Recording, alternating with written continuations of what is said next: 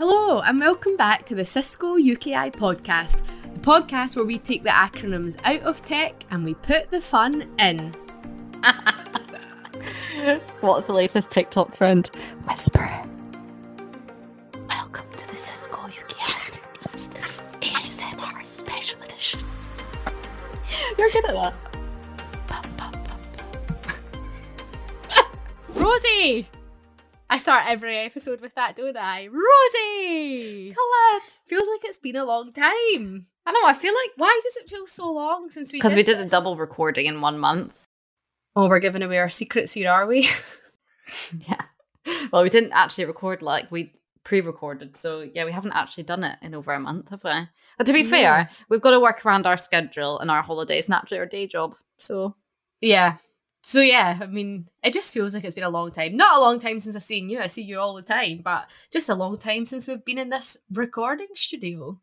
What has been happening? What's new? Is there anything to talk about? Well, COVID finally caught me after two two years. Finally Oh, chased God. me down, got the COVID. You Um, lasted long, but not as long as me. I'm still COVID free. Don't know how it's I happened because every other person has it again right now. So Yeah, I'm proud I managed to last this long, but yeah, would I wish I had it? Not really. So keep avoiding it. yeah, I know. I feel like loads Um, of people are being quite dismissive of it just now and just saying, "Oh, it's just like a cold." But then I've heard of other people that have really struggled with like tiredness, exhaustion, um, and it actually hit our podcast because we were supposed to be recording a completely different episode this month, and unfortunately. Both of our guests have come down with COVID, so we've had to reshuffle some of the episode planning, which is fine because Mhm. drum roll. oh, I'm never prepared for this bit. Wait, here. Because just like at Christmas when we did a double whammy special episode, because the Easter holidays are coming up, we've decided off the cuff to do a double whammy Easter holiday special. So you're getting two episodes this month instead of just one. Actually, three episodes. You're getting two of their normal monthly podcast episodes and one of our new TikToks at the end of the month. So we are just the gift that keeps on giving, aren't we, Rosie? yeah, lucky you guys, double whammy. Yeah, so let's just start by actually saying what we're going to be talking about this month. So we set out as a plan B because our other plans for this month were were destroyed by COVID. Um to talk about hybrid work. And actually it's a really topical theme. Everyone is talking about hybrid work wherever you turn these days. And we decided just to rally and get some of our mates on, the people who talk about hybrid work in different aspects in different areas of the Cisco business.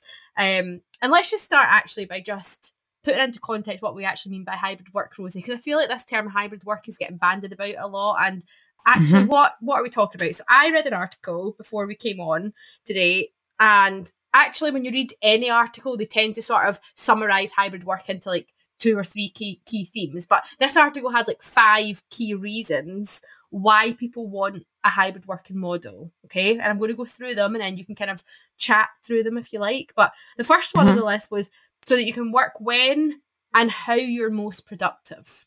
Would you agree with that?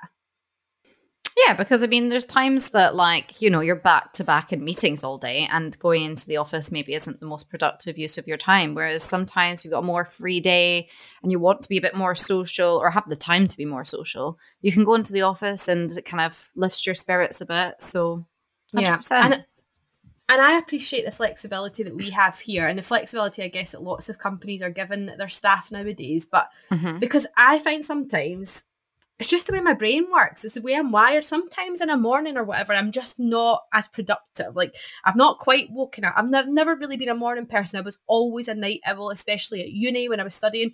So I sometimes find that like actually in the evening when there's no one pinging me on WebEx or I'm not getting emails, I actually get through a load of work, especially like admin type stuff that I tend to put off.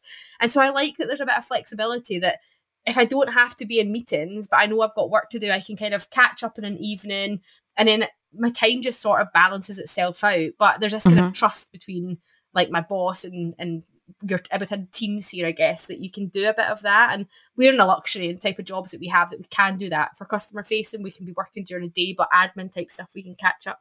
So that's number one. The second thing was better work life balance. Hundred percent. hundred Oh, yeah. I mean, Like, you know, How did we used to do it? We used to get up so I don't know. early, commute in a car. I mean, even when I, I think back to jobs when I lived in Aberdeen, it would take me like over an hour to drive somewhere that was like I think like six miles from my house or something because of traffic. Like so you used to sit in your car in the morning, you would do a full Mhm. office day. At Yeah. night time you didn't go home, you'd have to cook dinner. If you wanted to go to the gym or go a walk, you had to cram all that in before you went to bed. Insane. Now, flexibility of again on a lunch break or whatever, I can go a walk, I can walk the dog, and I can go to the gym or I can go a run in the morning and come back and not have to worry about rushing in a commute. I know. Like I used to have a two-hour commute there and like there, and a two-hour commute back. I used to commute It's four hours a day. I just like, I can't imagine going back to that. Like, No. obviously, I moved closer to the office as well during the pandemic, so like my my commute is only fifteen minutes now. But like pre-pandemic, I was going two hours and not even thinking anything of it. You were just part of, you know, that Part was your rat race. merry morning. I know. Mm. Yeah, used to try and, you know, be at the train station with, you know, that lovely, reliable Scottish weather that we have. You used to have to give yourself at least three trains. So if three trains were cancelled, you could still make it to work on time. But that's just me being OCD. Probably But no one else does that. But Imagine how many episodes of the podcast people could listen to if they still had to commute these days. you could get them all in. You could be listening. We could be doing. We could be podcasting every week for you. Number three was this is one that we've spoke about. Reduce exposure to illness. Right. Let's talk about this because when I was at school, I one of the things that I was most proud about was until fifth year, I had a hundred percent attendance record at high school. Okay, total geek. Never, mi- I just loved school. I never wanted No, to same. miss it. And then I got same. mumps. I got came down with mumps in fifth year, right? And it's just one of the ones that you just you have to surrender to, right? I even went into school with a scarf wrapped around my neck and I begged them to let me come in. That's how pathetic it was. My mum was like, "This is ridiculous," right? But I lost my 100% record, right? And that carried on with me throughout work. Like, I never take sick days. I just, it's just not in me. I just power through. And I would be the person, I could walk, wake up with a flu and I still would have pulled myself into that office. Oh, I would not have 100%. And No. now I'm just like, that's so irresponsible. Like, the germs, like, no. I used to go in with a, a, a like an actual pack of Kleenex, like ready for the day. Like, hot come on, water we can bottle. We can. Oh, 100%. Yeah, I used to have a hot water bottle, a packet of tissues, and I'd be ready for, like, I'd be like, I'm doing this. And it used to be like death warmed up, really. And And now, now, like, now my Someone God. sniffs next to you. I'm like, what? What? Get home. I actually get personally offended when people come in to the office unwell. It's like. Stay at home. It is bad. It's really it is bad. Um, so there's that. Um, number four was saving on real estate expenses. I guess that's just something that loads of businesses are considering right now. Is there really the need for these big offices anymore? Or and the argument which we kind of touch on in a lot of our conversation in this episode is the reason why people want to go to the office is it needs to be a better experience than what it was before, and it also needs to be a better experience than home now to actually encourage people Yeah. to want to go in the office. Well, So also just four. allows businesses to redesign their spaces and actually take a step back and have a look around. Is it fit for purpose? Do we change sites? So yeah, it's not necessarily about reducing your real estate. It's more about repurposing it. Totally. And the fifth one in this uh, email, email, this article that I read was hire talent across the globe. Again, to- like how many opportunities has this opened up for people? Well, we do. Like even in our Scottish team, like some of our team are based in Portugal, some of our team are based in Ireland, some of our team are based down south, um, and all supporting Scotland. And it really doesn't make a difference, to be honest with you. I know. And it has. It's opened up the opportunity for the people who are looking for jobs, but also for organisations to find the talent. So, um, so yeah, hybrid work. I mean, it is the future. We firmly believe that at Cisco. I firmly believe it. I don't think I would ever go and work anywhere now that didn't offer the flexibility. And that's Oh, the you thing. I couldn't. think- Well, I couldn't No. anyway. and it's not even just a younger generation thing anymore. I think everyone is demanding some level of flexibility. So, yes, this is what this theme of the episode today is. And when we talk about um, hybrid work, and obviously I'm a collaboration specialist, so we talk about it a lot in our our day to day jobs, and it's natural for us to talk about collaboration and uh, for us to talk about hybrid working collaboration because it's things like what video devices are people going to use or people who are on the go taking calls. Do they need a headset? What are we going to do about putting their conferencing apps on their phones and um, everything? Like what our office is going to look like repurposing offices with video. So hybrid work is totally top of mind for us. But then you start having conversations with other people and you start reading articles and you realize actually there's so many other people involved and so many other parts of our business at Cisco where hybrid work is so topical. And those are things like security, enterprise networking. So, in this episode, not only do we have a chat with some of our collaboration friends and how collaboration is so topical within that area of the business, we're also talking to to specialists in enterprise networking and security. So, um, yeah, we'll wait and introduce them when those parts come. But we think it's a really fun. It was a fun episode, it was a fun time recording this, and given everything was done very short notice, everyone was brilliant. Yeah, and I think it is nice because I think you know we we all forget what actually goes into making a business hybrid. There's so many things you don't think about, especially as a user. You know, I don't think about you know how my laptop's being secured or how um you know my experiences like how does it even come into your working day really i mean i know we you know sell that into customers and we help customers on that journey. But like you don't actually think about it as a user eh, yourself and your user experience. So i think it's there's so much that goes into it that you know loads of people wouldn't know has to happen in order and for I them to work remote. subconsciously as well like we we kind of went on a bit of a tangent on some of our chats for this episode but it was brilliant. But there was a lot of like nostalgia around what the office used to feel like and look like, especially the Glasgow office. We spoke about that. Obviously, we never experienced it, but there's so many things that we talk about that I just think, oh, I actually do miss that kind of side of an office. And I hope that we do get to a point where we do get a balance between going into the office and having that interaction that we all crave, but also being able for everyone to achieve the balance of working from home and working in an office. So yeah, great chats all round. Shall we get started with our first lot of guests? We shall. Hey, don't put that in the podcast, by the way. Eileen will kill me. Don't, t- don't, don't put that in the podcast. Don't worry, this podcast is edited and listened to by comms before it goes out. So Steve and Paul, thanks very much for joining us on this episode of the Cisco UKI podcast. Um, this was actually a very last minute scheduled podcast. We really do appreciate your time today, guys. Um, we're not we're going to be talking about hybrid work today um, and we just think it's quite interesting to look at it from different angles and different architectures from within cisco because when we talk about hybrid work everyone does tend to think about collaboration and you know remote workers and all the technology that goes with that but what actually happens behind the scenes is really important too. So we have brought two legends. If I can, can I say that? I can say that. You guys are two legends here at Cisco in Scotland. You, you, you mean old people? That's what you mean, isn't it? You mean old people? Yeah, yeah. Ah, fair enough. Fair enough. Okay, Aye. two legends. Um, one from security, one from enterprise networking world. So, Paul, let's start with you. Give us an introduction, who you are, what your job is here at Cisco, and tell us what your best memory from your time here at Cisco is. Could be anything, funny story, achievement, whatever. And no acronyms. No, yes, well that. done.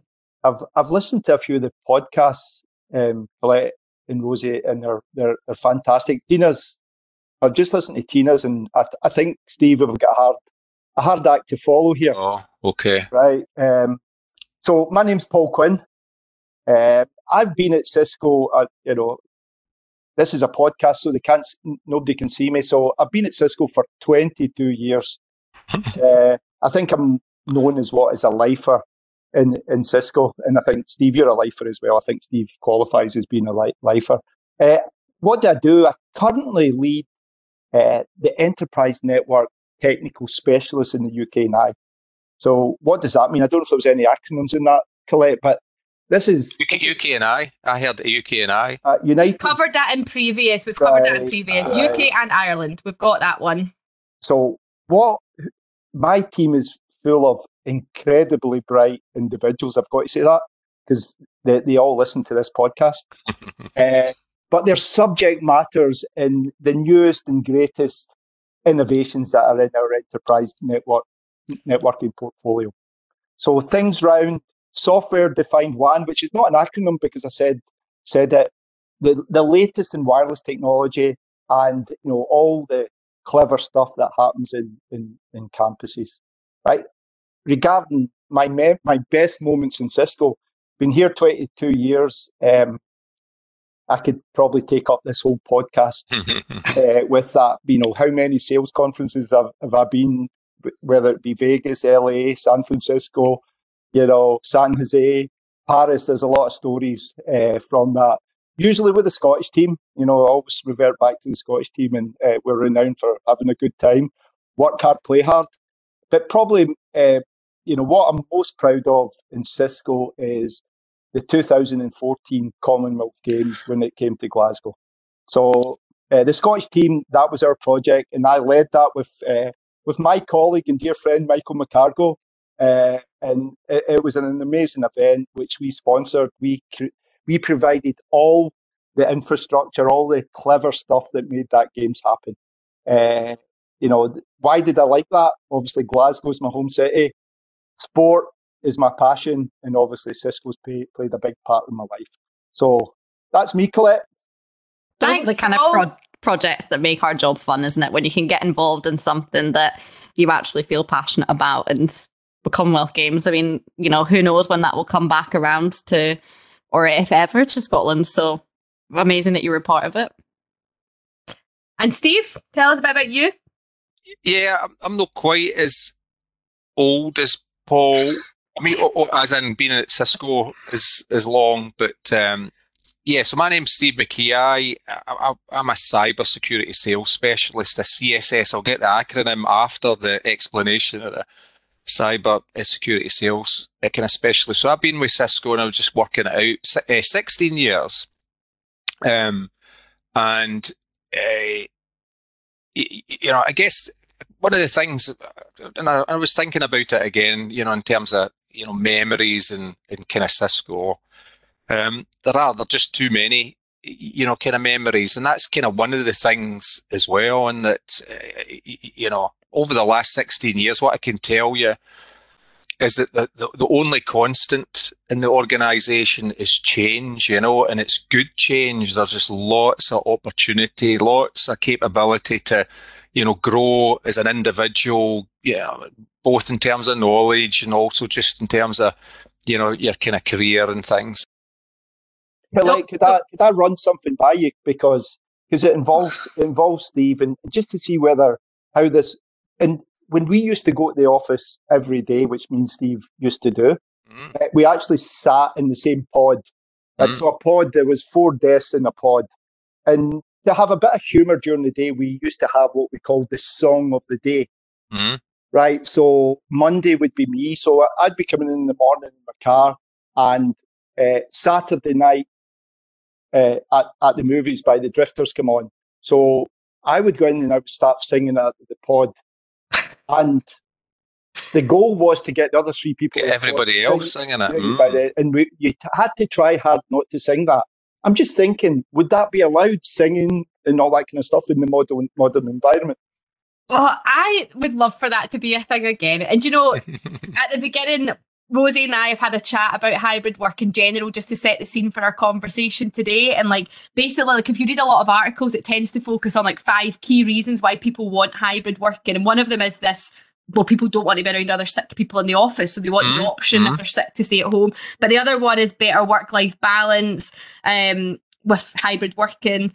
The other one was being able to hire talent across the globe because you've got access. But the reason that people want to go back to an office now is basically because of all that stuff that you're saying. And I do feel bad for like the younger generation that have come through and haven't experienced that camaraderie of an office. Mm. Now we are getting back to it. And I hope I would love that we do see Song of the Day come back in the Glasgow office at least. So that's something that we'll take away from today. So thanks for that, Paul. And, and it's a good point. It's a good point that kind of Paul mentions because, uh, you know, going into the office, kind of culturally speaking, that's kind of what you did, right? You kind of you rocked up and you rocked up at the office, but there was always something pretty much on a daily basis that you would pick up eh, through just random conversations. So the kind of idea whereby you know at the pod or when you were away getting a coffee at the coffee machine, there'd be three, four, five people and you would just have these random conversations that would always inevitably end up in you learning something or picking up something new or,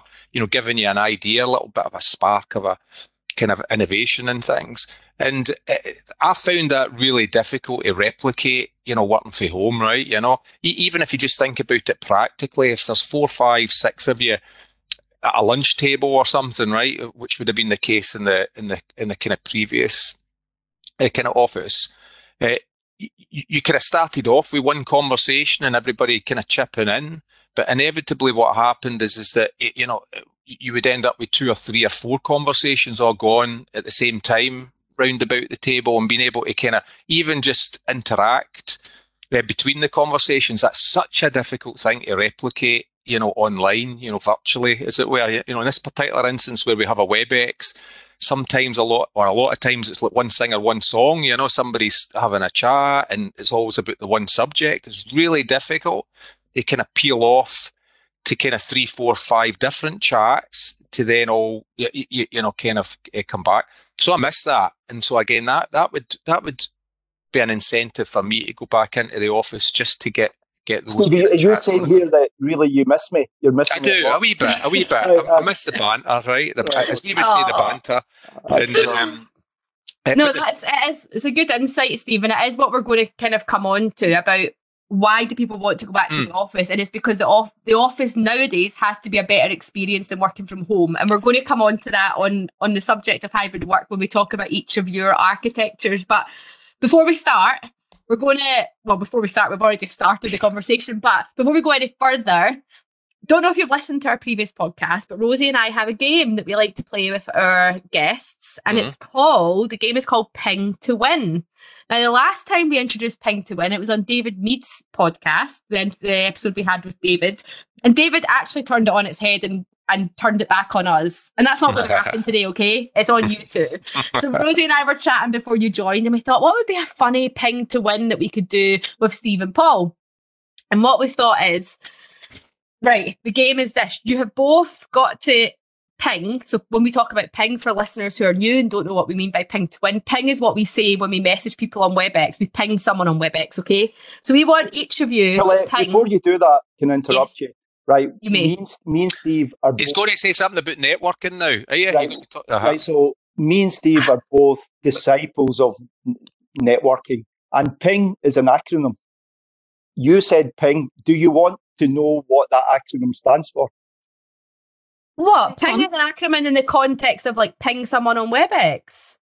Well, maybe not on WebEx. The original but... derivation of ping. Yeah. Mm-hmm. Oh, please do enlighten so us. The acronym is Packet Internet Groper, is the correct terminology for ping. Oh, there you go. You learn every day is a school day. So yeah. there you go. So by you're using acronyms, not even knowing they're acronyms. I just thought it just meant like ping, like ping. Like you just ping them a message. Instant messaging ping. So there you go. So thanks for that though. But the, the, the game today is we want each of you to ping your respective bosses and tell them tell them that you feel really passionately about upping your social media game and as such you would really like to get into TikTok and you've seen a course that you would like to learn TikTok, okay, and it's called TikTok for Dummies, you would really like to sign up to the course, could you get their blessing? And we want to see whose boss comes back the quickest and with the best response. I'm, I'm doing My it. boss now. is on holiday. My I'm boss is on holiday. I'm not going to. I'm not going to disturb them. You, you know, so come on, you need to find someone else. else then. I, I, am going to ping my boss's boss. That's who I'm going to ping. Just wait a minute, right? You know it needs to come across as being like genuinely but I'm I'm actually quite serious about upping my social media game. I need to be more on video. I've seen a course I'd really like I think do. I need to educate myself. So if yeah. I'm going to be sincere in this, I'm not going to do it right now. I'll wait till after this because I'm, no, because you have. Does your boss know that you're doing the podcast right now? What do you mean? I didn't know I was doing the podcast to ten right, minutes ago. Right, so this is the point. You have to do it live right now, and then as our conversation continues, if you get a response, they ping you back, you tell us what they say. Right, and then we just wait we wait and see who gets back to you the quickest and what the response is. Steve, have you sent yours? I'm sending it right now. I'm sending it right. Right, I'm starting the timer. Actually, get into the serious business. You two are subject subject matter experts in your fields, hence why you're here. I mean, you're here for the banter too. We really we thought it would just Got be the great to chat. have the two of you.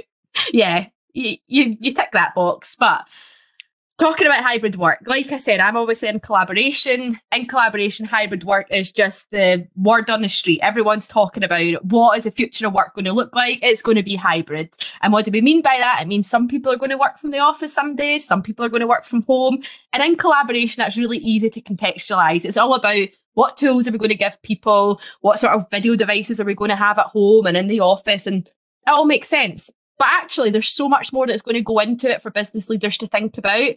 And Paul, let's start with you. So, enterprise networking, when we're talking about hybrid work, and I think I spoke to you about this recently because I'd read an article that was talking about people are going back to the office now and they're going back to the office just to join video calls. This is what's happening. This is a trend that's happening. So, we're talking about going back to socialize, but the reality is most people are going into the office and then just joining even more video calls. And it's putting pressure on things like bandwidth in offices that they'd never experienced before.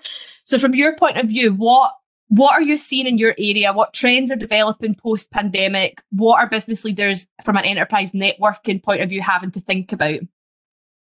So, I mean, I think a lot of people always kind of use the bandwidth.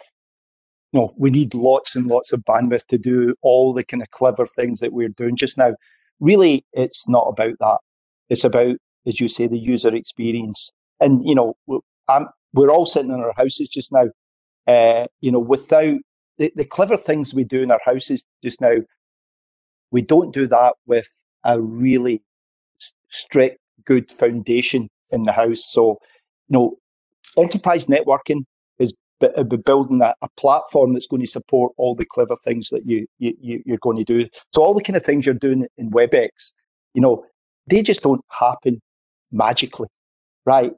Underneath the covers of that, there's lots of different technologies. A lot of them that sit within enterprise networking that's kind of making that happen. Whether that be in the wide area network, whether that be in the campus that you're on, or whether that be you know wireless connectivity.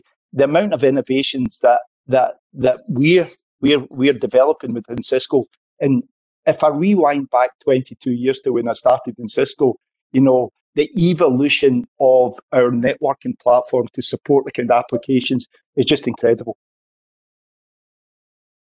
Yeah.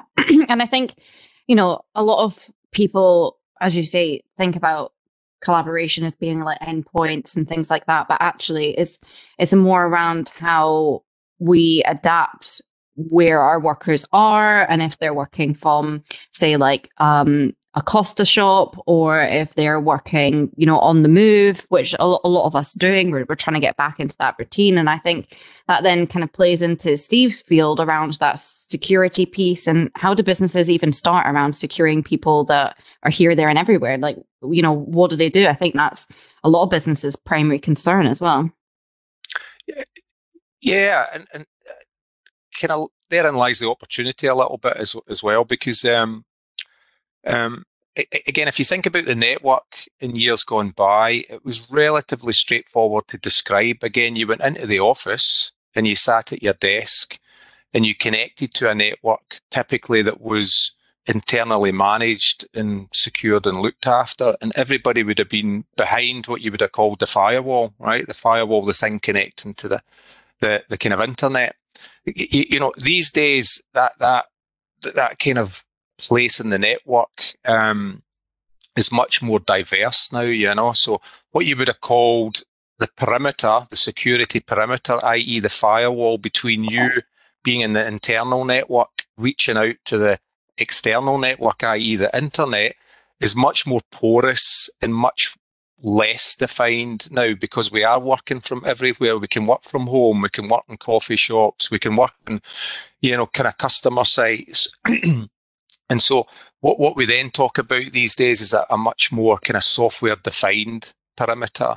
The ability to still secure our, you know, not just our own end users, the people that we manage, but also the environments that we allow people to attach to, and that might be guest users or guest Wi-Fi and things.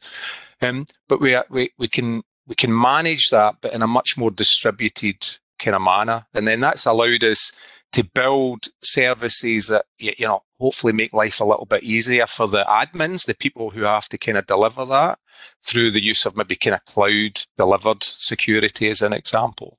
But but if you think about it, the trends, you know, there's lots of trends that all kind of um, seem to happen together. You know, so if you think about dr- driven by hybrid working as well. So if you think about the internet now as a transport mechanism, a network that everybody's using, um, a, you know, the obvious challenges and things about, you know, the internet being that open access network then makes you think a lot more about kind of security, but also makes you think a lot more about um, visibility, observability, being able to see, you, you know, kind of what your users are doing, and maybe even being able to kind of provide a kind of level of what we might call is digi- digital experience monitoring, right? If you think of yourself as an end user, what you want is you want the security to be as, you know, seamless as possible. You don't want it to get in the way, and you want the t- collaboration technology to do the same. You don't want it to get in the way. You just you just want it to,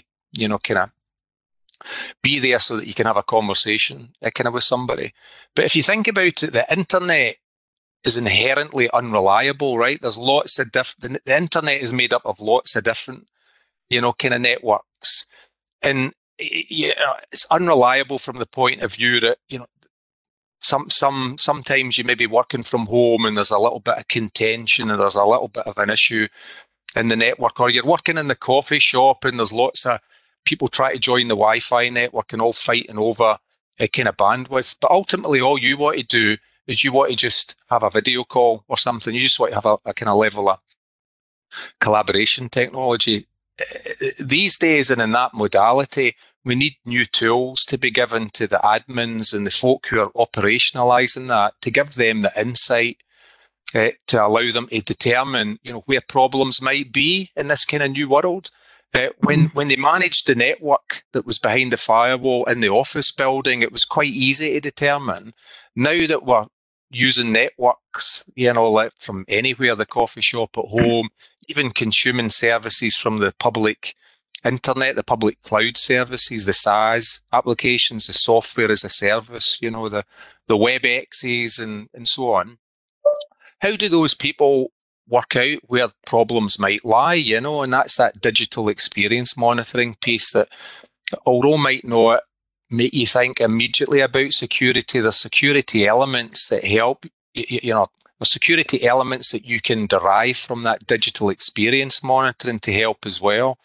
Through, through, through things like behavioral analytics, you know, working out what's normal and what's abnormal and what's, you know, the needle in the haystack, what looks as if, you know, there's something that I should spend a little bit of time investigating and, and so on. But again, think about it as an end user and you try to do a video call and it wasn't that great. It was breaking up and there, there was an issue. You're, you're going to immediately phone the help desk and just say to somebody, or maybe you won't, maybe you'll just ignore it, right, and forget about it, but feel as if it was a horrible experience and harbour it as a grudge forever type of thing. The, the admins and the operational people want to know about that, you know, they want to know. And, if they had the insight and capability to say, well, do you know what? It was the Wi Fi in the coffee shop. Or it happened was, to me recently. Yeah.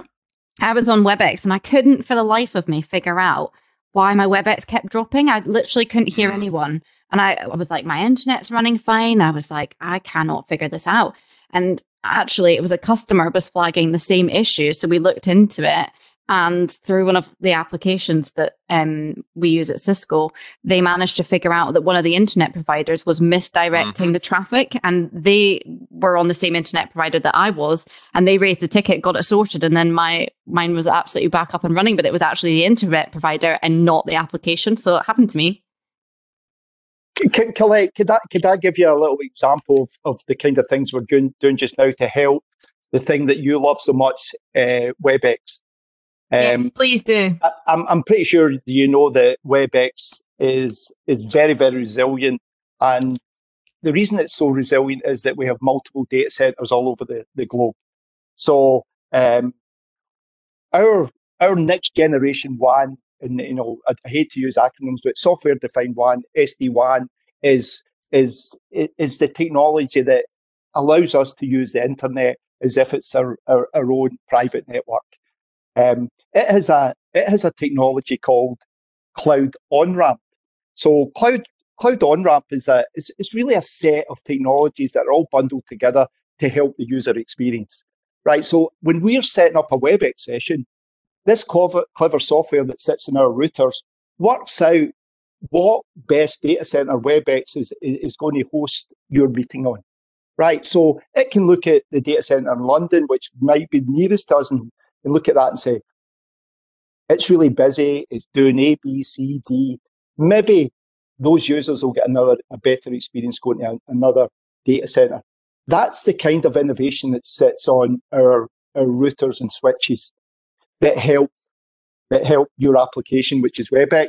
We do the same thing with Office 365 with Microsoft, and we've got various partnerships with all sorts of vendors to, to which is there to kind of help the user experience. All these kind of things are happening under the covers. All you don't even think about it, do you? Yeah. yeah. Yeah. So were these were those see that what you're talking about there and that innovation of it directing to the best data center was that innovations that came out as a, because of the pandemic because of problems that were happening when everyone went remote or were these innovations that were had already been happening or are these as a result of the problems so these are, faced? These are more likely to be a result of applications moving to the cloud. Mm-hmm. Cert- certainly expedited by the fact of what's happening with work, work from home. Mm-hmm. Yeah. And, and and again, it's kind of one of those things where I think you know, particularly Cisco's quite good at just seeing round the corner a little bit and making sure that we're moving towards that kind of innovation. Uh, you know, to be ahead of the game a little bit, you know. So the the the kind of idea of um, and I guess one of the analogies that works well for me around that kind of software defined internet or software defined kind of wide area network is the idea of like, you know, you might have your sat nav in, a, in your car and the sat nav might be able to work out that there's three or four or five different ways of getting to your destination. And it'll kind of know if there's a little bit of traffic, you know, in one of the routes, and it might kind of decide that you're probably best going down a kind of different route. Think about that at the application level now, whereby you know, you're trying to kind of get a good experience on your WebEx a kind of call. Under the hood of the technology, there's mechanisms that saying, do you know what? This internet connection or this wide area connection here to route you back into corporate to go out of an internet site um, that's that's maybe even in another country to a certain extent might be a good route for that traffic to go because it's going to give you a better experience. And then if you think about it from a security perspective, if what we're kind of saying uh, is is that the the kind of perimeter isn't as defined as it used to be, right? And we're going to use the internet as a, a kind of transport. Um, and we're maybe going to access public cloud services, so we're going to access applications that are not even on on our network. So we're going to use the internet to get there, and maybe kind of you, know access applications and services as somebody else's kind of data center, you kind of need to start to think about security slightly differently. And so it introduces concepts of things like uh, kind of zero trust or zero trust kind of network access. Now, what, what that kind of really means is it's a little bit of a kind of marketing term. It's not like a product I buy a zero trust box type of thing.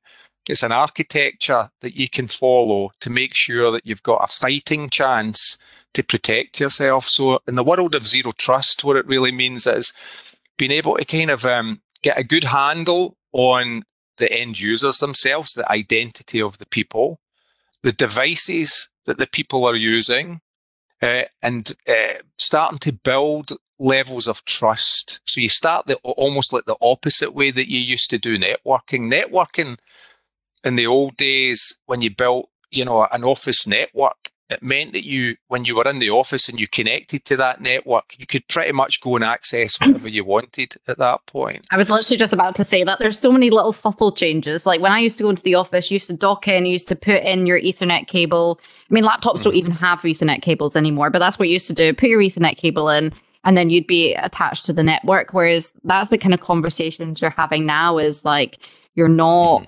and you know, people are maybe downsizing their office spaces and they're mm-hmm. maybe changing office locations because they're not as many people in the office, but it's also about redesigning their office yep. space because maybe you know like me i'm not i'm not going into the office and i'm not docking my laptop i'm just going in and i want to connect to the wi-fi and i want everything to work lovely and smoothly like it does at home so it's like really subtle changes like that just as you're saying sorry to interrupt you but you know, and you're bang on right and as i say there's lots of opportunities where you know, you know we would have talked about it for years um, around the idea of kind of hybrid working to a certain extent, whereby we maybe talk to environments around uh, real estate rationalization. Do you need that office to be as big as it is? Mm-hmm. Because if you if you implement a hybrid working scenario, it might mean that you you know of your total workforce, you might only have thirty percent of them normally in the office than what you would have had in the past. So could you could you reduce your floor space? Could you reduce your real estate, rationalize it a little bit better, and start to kind of build a technology platform that provides a good user experience whereby people could work in the office when they need to, work at home when they want to, maybe even introducing the co- concept of what we would call smart work centers. I mean, something that was really interesting to me, which which you know, we pioneered years ago. I think culturally, sometimes we've got to wait until people catch up. We're a little bit of ahead of the curve sometimes. And around smart work centres, I always found was really interesting, whereby imagine the scenario where, particularly in big cities, uh, you kind of wanted to try and stop people travelling into the city centre just to go into the office. And what you had was like a, a kind of a number of smart work centres dotted about the suburbs. And these smart work centres were like almost like kind of uh, uh, colo facilities whereby not, not necessarily working from home, right, in your own little individual space, not necessarily going all the way into the city centre to get into the office, but a halfway house.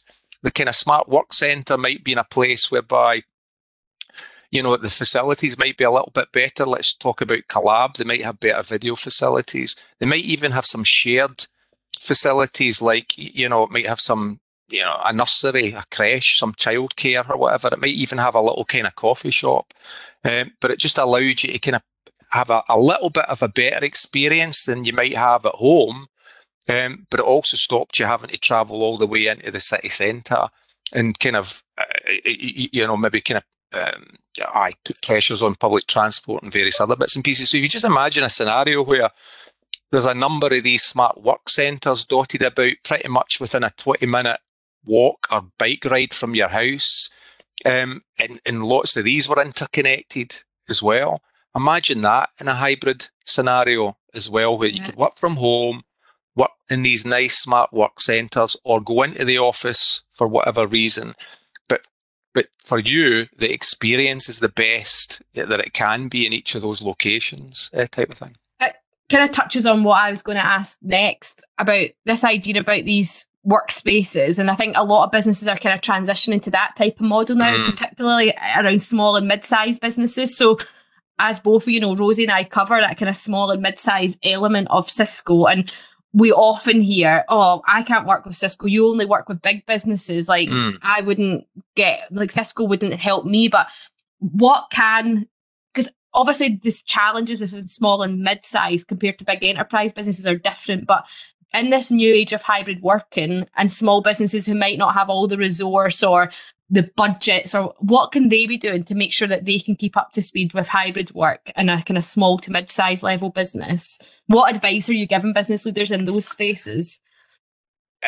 So me, me kind of personally, I would say there's a, an opportunity a lot for those size of businesses because it's a, potentially a good cultural fit. You know, if you think about maybe that cultural aspect, um, and, and God love them, but if you think about some of our public sector customers, back in the day, we would have talked about that hybrid working scenario, but culturally, they just seemed a little bit reluctant to kind of go down that route. Obviously, with the pandemic, that culture shift was forced upon them, right? So all of the positive attributes that we would talk about in that hybrid working scenario um, was they, they, were kind of forced on them, and that kind of realization came about that said, you know what, this kind of stuff works, you know, and we can, you know, provide a better experience and, and kind of so on. Um, but but there was that huge cultural barrier to get get over. I think that cultural barrier so, sometimes still exists, particularly in the larger kind of companies. If you're a small medium kind of business, arguably you, you you can be a little bit more nimble and you can actually adopt a kind of mobile first strategy to a certain extent, almost like that kind of hybrid working strategy off the bat. And if you think about the technology jigsaw piece, pieces that are there together. I think if you were like a small, medium business kind of starting out, there's never been a better time, right? So pretty much a lot of the applications and services can just be consumed, what we call software as a service, these cloud-based, you know, applications. You don't need to go and build and install things in a data center. You can just go and consume. You can be mobile first from the point of view if you've got your laptop and your smartphone and you can connect to a quality internet, you can do your your business kind of almost. And then you overlay the technologies that allow you to do things like, you know, real time collaboration and so on. Again, you know, pretty much consumed as a service. If you think about it at a technology level, it's relatively lightweight, right? You know, it's it's kind of not anything that you need to invest in kind of hugely. Couple that with the security um, solutions that we have, again, recognizing that you know, you could be working from anywhere and attaching to anything, and you know, um, eh, but you still need to provide a duty of care. A cloud-based security model helps you kind of do that. You know, you want to kind of police and policy centrally and have it kind of delivered uh, irrespective of where the device and thing is attaching it kind of to. So you could almost say like if you were a small medium business, there's never been a better time, you, you know, to kind of take the advantages that this technology set has to offer to allow you to go and compete with the big guys. Because I think some of the big guys are still going through that cultural shift a little bit. If you think about it, they've got offices in real estate that right now they're probably rejigging just now for the new modality. So they've got some new hybrid workspace thought processes and how they could make use eh, of that. they're in like lease contracts that are the next they're stuck. in 15 years, they're stuck. So yeah, yeah, yeah. yeah. I mean, yeah, Steve, I mean, I, I totally agree. I think from my point of view, over the years, small businesses always loved their technology, just the difficulty consuming it. And what I mean by that is they didn't have the IT staff to, with, with the way that we're often, look, look at Meraki, uh, look at. DNA Center. It's so easy to turn on the functionality that we have within our platforms now. And I think it's a great opportunity for them to take advantage of that. That didn't exist in the past. And it's a, it's a good shout, you know, and I know a couple of the grads are working on a fantastic kind of program to try and show that full stack together that would be particularly useful for the small medium businesses. So if you think about you know the Meraki full stack uh, capability there, it's literally cloud managed and simplified to the point where you know potentially you're buying a lot of time back to the kind of um, maybe not even full time IT staff, right? Just people who you, you know have to do that, pick that up as part of their day job. Couple that with the cloud delivered security mechanisms to keep people safe.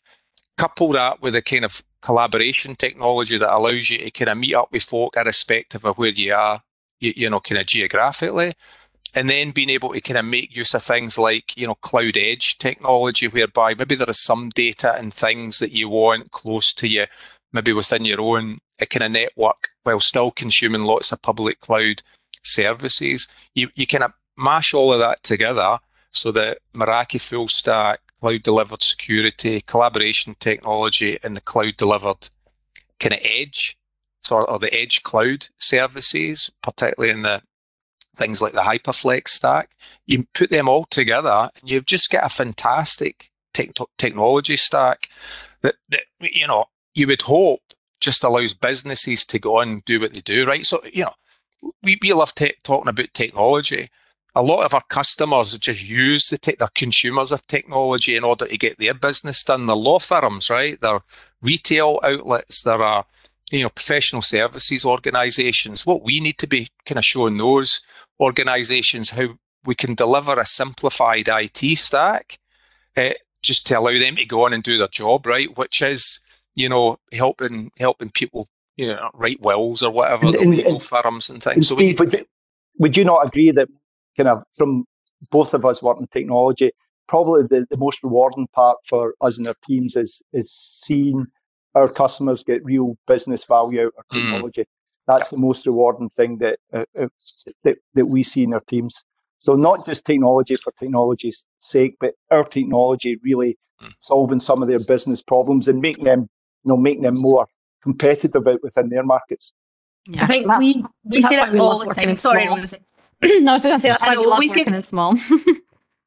And Rosie and I say this a lot on the podcast, but anyone that we have on and we come on and they talk about the different areas of Cisco, the technology that we have, I think as day to day people who work at Cisco, we totally take it for granted just how seamless our days are in terms Mhm. of we Mhm. connect to WebEx, we have Duo that po- like I mean I talk about people ask me like when I got my Apple Watch, what's the coolest like what's the thing that you use your Apple Watch for? It's like tracking steps, but also my favorite feature, the Duo pop up on my Apple Watch. yeah, yeah. Because see, when I can't find my mobile and I need to like sign on on Duo and it pops up on my Apple Watch, blows my mind. I'm like, that is incredible technology, which is just so like the fact I, that I was technology is. first. I was first. I, I remember you at the pod, Paul. I was, uh, I was, pod. as always, I'm the leader in the technology in the Scottish team, as you know, and I was first to have an iWatch, and uh, we were having after song of the day into the coffee machine, and Steve said you can get Duo on your watch, but he got me. We got trial software to go on my watch, so I was first to have Duo on my Wow. iWatch. Were you? Well, and if it, it. passes the Paul Quinn test, it's going to be a success. Yeah, you've hit, you, you know, you've hit on a really interesting topic, particularly around security, right? Because it's just one of the things that, that, that I think a lot of organisations struggle with because.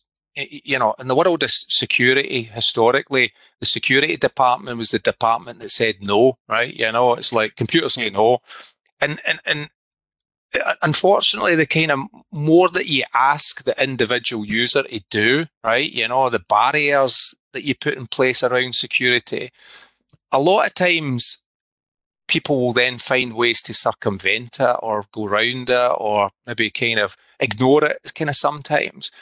And which is the worst thing that you want to do in the world of security. What you want, and this is where I think Cisco's been doing a fantastic job, particularly around the security space, is to try and make things as frictionless as possible, right? You know, so even just simple things like using your Apple Watch to say a yes, no.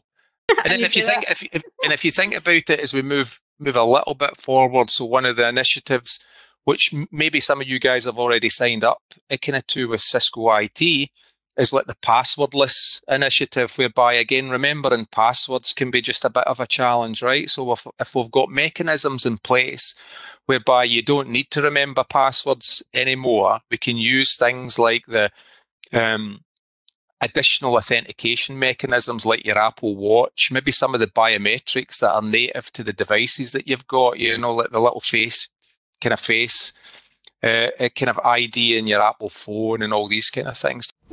Guys, I'm conscious of time. Um, I'd love to know if you got a reply first of all from your bosses.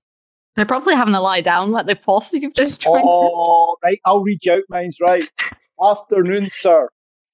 One for us to have a chat on. We'd like to understand more. I, can't, I think it. I, I think he's let me down gently here on it. Yes. Uh, Uh. so, uh, uh, That sounds like a manager's response, definitely. Uh, that uh, one, you know. you might have to No, cut that out. What time was what time was that at, Paul? When did you get your response? Uh, he, he was in a meeting, so I, I, I sent it at fourteen twenty three, and I got a response at fourteen fifty three.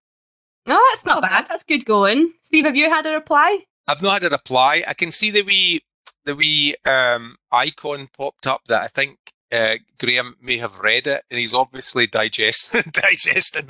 Maybe twice before somewhere. well, that was a great effort, Paul. In terms of ping to win, you are the winner today. You got a response before Steve did, which is but if Steve's response comes back, if I mean if Steve gets it signed off, that'll be amazing. We'll see Steve on a TikTok channel before we know it. That'll be brilliant. And you remember, right? So I'm, I'm turning this back on you. Can you remember okay. what PING stands for? The acronym. Packet Internet Groper. Groper. Yeah, yeah, yeah, got it. Aye. Brilliant. It's good to know. It was a it was a troubleshooting tool back in the day when when me and Steve invented the internet. right. I've heard that story before. Back when you were on bikes trying to make it run. Paul Paul did bring the internet to Scotland. That's how far back it goes. That that is very true. About you bringing the internet to Scotland. That's true story. Somebody has to, somebody had to connect it up, and I was that person. I, I always thought you were pulling my leg when you told me that story. Not at all. That's a true story. You're just the first of everything, aren't you? First with the Duo on your iPhone, iWatch. First to connect the internet in Scotland. There you go. Hmm. Just wow. a, a, trailblazer. well, guys, that was an absolute pleasure. Thanks very much. That's well, been good fun. Thank you both. It's been great fun. Thank you very much. So, Rosie, wasn't that a barrel of laughs? I'm still laughing. That was genuinely so funny.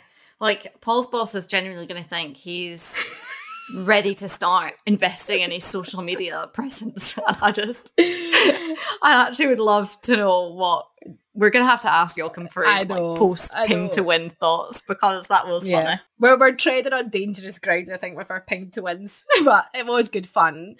And I actually would love to see. I mean, Steve and Paul as a joint TikTok account, I would follow all day long. Follow for sure. Like they are just great. It's a good thing about our teams here, isn't it? Like that you know that you can rely on somebody to come on and want to talk about what they do. This is the thing. Like they all love talking about what they do every day. But it was brilliant. I learned loads. I loved the stories about back in the day. Um and I also just everything that we touched about about Duo on our Apple watches. I mean, we're we're spoiled. We are spoiled here with technology. So, um, yeah, really good insights all round. So, brilliant chat, and yeah, still laughing. so that's a wrap on part one of our two-part hybrid work special. In the next section, we're chatting with even more of our Cisco colleagues, this time looking at hybrid work from a collaboration perspective. So jump on over to part two of this episode to listen. And don't forget to share your feedback and ideas by emailing us at ukipodcast at cisco.com. And make sure you like and subscribe to our show on your favourite podcast player to make sure you never miss an episode. See you next time.